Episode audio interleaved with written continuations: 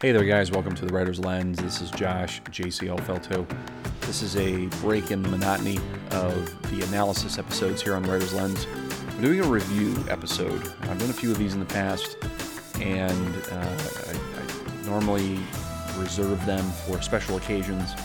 This is a special occasion for me because very rarely do I ever finish a show uh, of any kind that's more than two episodes.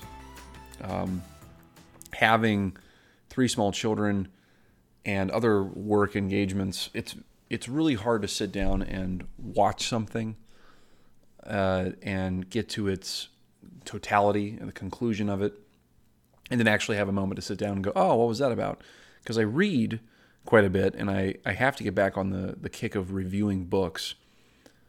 But um, but rarely do I actually sit down and watch something new and kind of turn my brain off a little bit and try to digest just some pure entertainment, which of course is very hard for me to do because I love to review everything. I love to critique everything. I love to reflect on everything. So uh, if you didn't know that about me by now, then uh, why why are you listening to this podcast? I don't know. Turn back now. Turn back now before before it's too late. But anyway, uh, so I got done watching this show on Netflix called Bodyguard, and it was really good it was really good. That's my first feeling of it after seeing it. I've, I've allowed about a week or so to, to, to sort of settle in before I did this episode.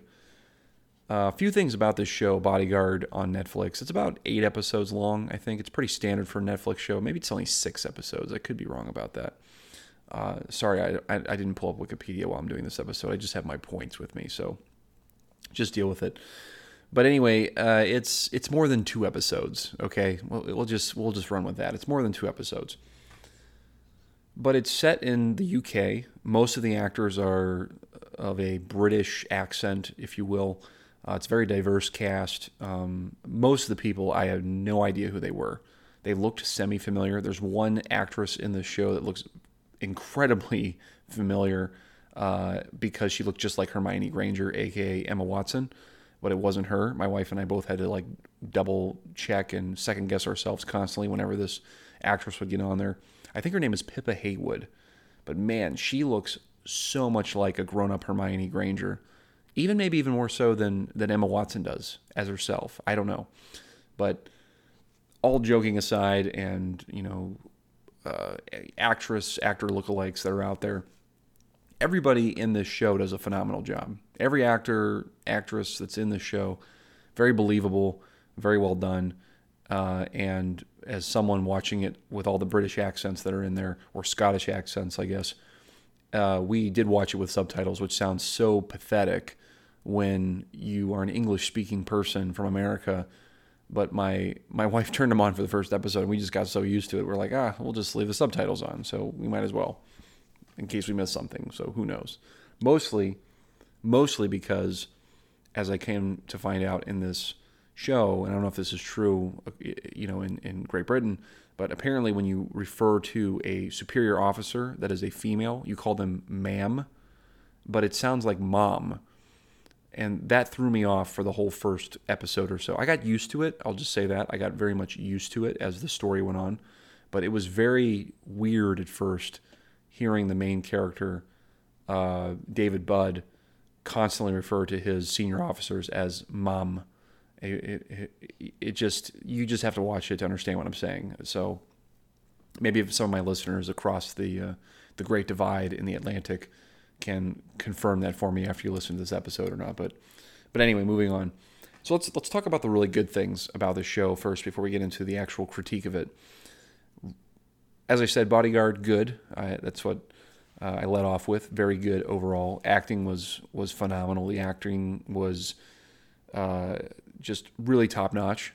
Not just because they're not Americanized actors and actresses or anything, but because it, genuinely they were they were good. I, I thought they did a great job uh, from beginning to end. Uh, the suspense built throughout the entire thing, um, and as it was building, you really got a sense of something is going to flip the script eventually very soon, and it did, and it did not disappoint at all, which was another interesting part about this entire story was that it, it definitely didn't jump the shark. It flipped the script a little bit on you, There's some surprises in the show, as they as as most are, I think, when you're dealing with private investigations and espionage, or not espionage necessarily, but just spying and all this kind of stuff. And I love that stuff. I love a good mystery. I, I'm a big Law and Order SVU junkie from back in the day, and um, bring back Christopher uh, Melanie or oh crap! I just I think I just totally botched his last name. bring bring back bring back him. Okay, bring back that guy. The other half of uh, uh, the, the the Stabler and Stabler and uh, Mariska Hargitay. bring bring him back. It just goes to show you how long I I long ago I stopped watching that show, but I still loved it back in the day. Forgive me. but anyway. Oh, where were we? Okay. Uh, so good acting all all all the way through. Took some unpredictable turns, suspenseful, uh, and really, I think the most interesting thing about this show, uh, if we could just slow down for a moment, is that it dealt with some very relevant issues of our time. Uh, it's mostly about terrorism, which I know has been an area of contention in Great Britain for a while. Uh, the idea of domestic terrorism and naturally, here in the United States, you know, we're always on a bit of a terror alert since the events of 2001. But also dealing with this idea of the overreach of government to police, you know, uh, any counterterrorism efforts, because that's kind of the crux of this whole show. Is it's about a guy, which I, I probably should have let off with this before I got into some of the fun parts about this episode, uh, or ab- about this show in this episode, but really uh, it's it's about a guy that he's a he's a PO. Uh, he's a private officer, I guess, but he is a former uh, military uh, officer, served in Afghanistan, and he's got a little bit of PTSD. Uh, he's got a drinking issue. We don't really recognize that until maybe the end of the first episode. He's very estranged from his wife, who looks just like Hermione Granger and he has two kids, a boy and a girl, and they're young, you know, like eight or ten or something like that. But when you're first introduced to David Budd, he is this guy that diffuses a situation literally where a woman was going to blow herself up on a train, and you're made to believe that this guy is cream of the crop. He's the best, the best, the best at, at being able to figure out how to how to stop a situation from escalating. It does a fantastic job. The acting's tense, the situation's tense, everything about it's good. And in a very real sense, this issue of you know suicide bombers and you know terrorism and things these are issues that a lot of countries are dealing with is the the soft targets being targeted uh, you know public transports and concerts and ball games and plane rides and just all these things where people are not walking into them thinking my security has to be at the utmost level of, of thinking, but rather I'm here to enjoy myself. This is a time for entertainment. This is a time to be uh, in a state of relaxation. And that's when the, the you know terrorists uh, tend to strike, very unfortunately. But it deals with these issues throughout the entire um, series, as well as the idea of how do we respond to this? How do we respond to terrorist efforts? Uh, you know, is it the is it the responsibility of the government? Is it the responsibility of the of the citizenry? Who is actually supposed to step in and stop these things from happening, from boots on the ground or from the top down? That's always a push and pull issue especially in today in the 21st century. Because back in the day, if it was the 14th century or even before that, or even a little bit after that, even uh, government would just step in and squash it, right? Like restrictions would just come out the wazoo on people. The will of the king or queen would just say, okay, we're going to find these people and we're going to hang them, we're going to kill them, we're going to deal with them however we see fit. We'll figure out how to deal with these people, right? Like, uh, or we'll throw them in the in, in the gladiator coliseum after we catch them, and that'll that'll learn them you know, they'll, they'll have to fight tigers and lions and, you know, a guy, uh, you know, named Maximus or something, and he'll just slice their head off, and that'll be the end of it. So, this issue of how do you, with modern government, with modern thinking, uh, deal with something that seems so evil and so perverse to the idea of goodness and civility. what are the proper measures without infringing upon the liberties of your citizens? And again, I think Bodyguard does a pretty good job of, of putting this at the forefront because the main character, David Budd, is tasked with guarding the Home Secretary of, of Great Britain, who is trying to push forth some pretty heavy uh, government laws to uh, basically oversee its citizens more strongly, more stringently to protect against terrorism. Again, it's a slippery slope. It's a very slippery slope. And to complicate things, David Budd ends up getting into an affair with this woman. And not only that, he, he, he also disagrees rather with her politics outright. Uh, he's not so sure if he believes in the overreach of the government. So there's all kinds of little interesting things that happen in this. Uh, you know, again, there are a few sexual scenes in it. If you either want to turn away or not look, you know, that's totally up to you. Uh, but uh, nothing over over the top uh, like you might see in like a Game of Thrones or something like that. So that was refreshing that they didn't get too into that uh, for my own sake. But those are all the, the really good things. And I think the ending, too, and just the way it all comes to a head is really fantastic. I think there's a satisfying ending in it. They leave it open for a second season. I, I don't think I'm giving anything away with that. But overall, you know, good, good stamp of approval.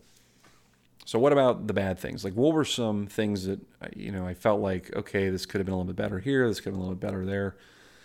Well, I think the sudden onset of how they ended it, there's a revelation that that comes at the very end that just seems a little bit out of left field, even though you could have said, okay, I I can see that, I could see why they would end it that way, but the way that it's presented in again, this is my opinion as a critic and as a storyteller myself, it felt a little bit rushed. It felt almost as if you know, even the writers were duped by what they were thinking and when they when they wrote it in. I don't know.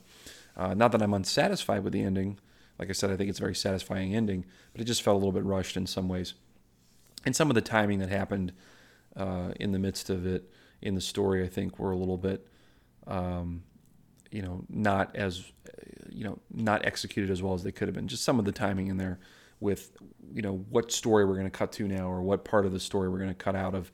And not being able to follow necessarily who's who. And this had nothing to do with accents. This had nothing to do with uh, the fact that these are British and Scottish actors and actresses. Nothing to do with that, but rather just having a little bit of a hard time following who's on whose side and who's this person, who do they report to when you're calling everyone mom.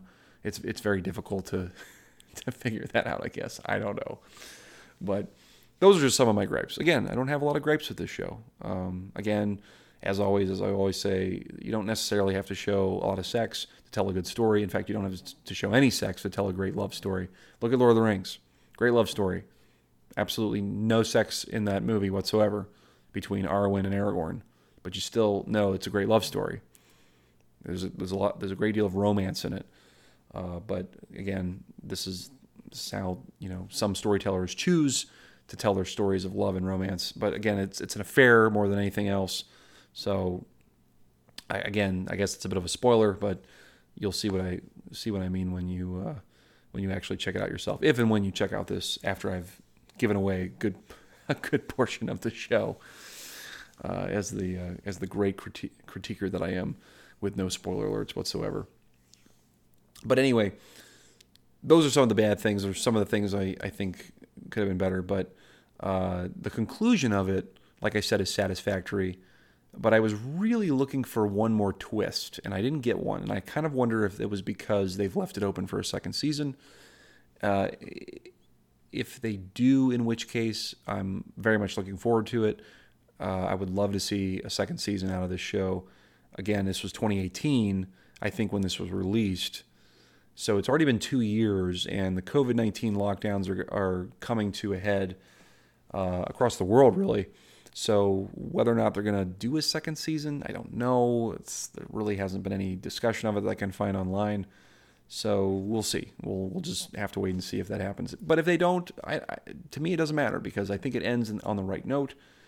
And you don't really necessarily have to do a second season, but it would be interesting for me uh, to see a full culmination of everything coming back together uh, in this story, uh, which, again, uh, to me, could have tied up some loose ends.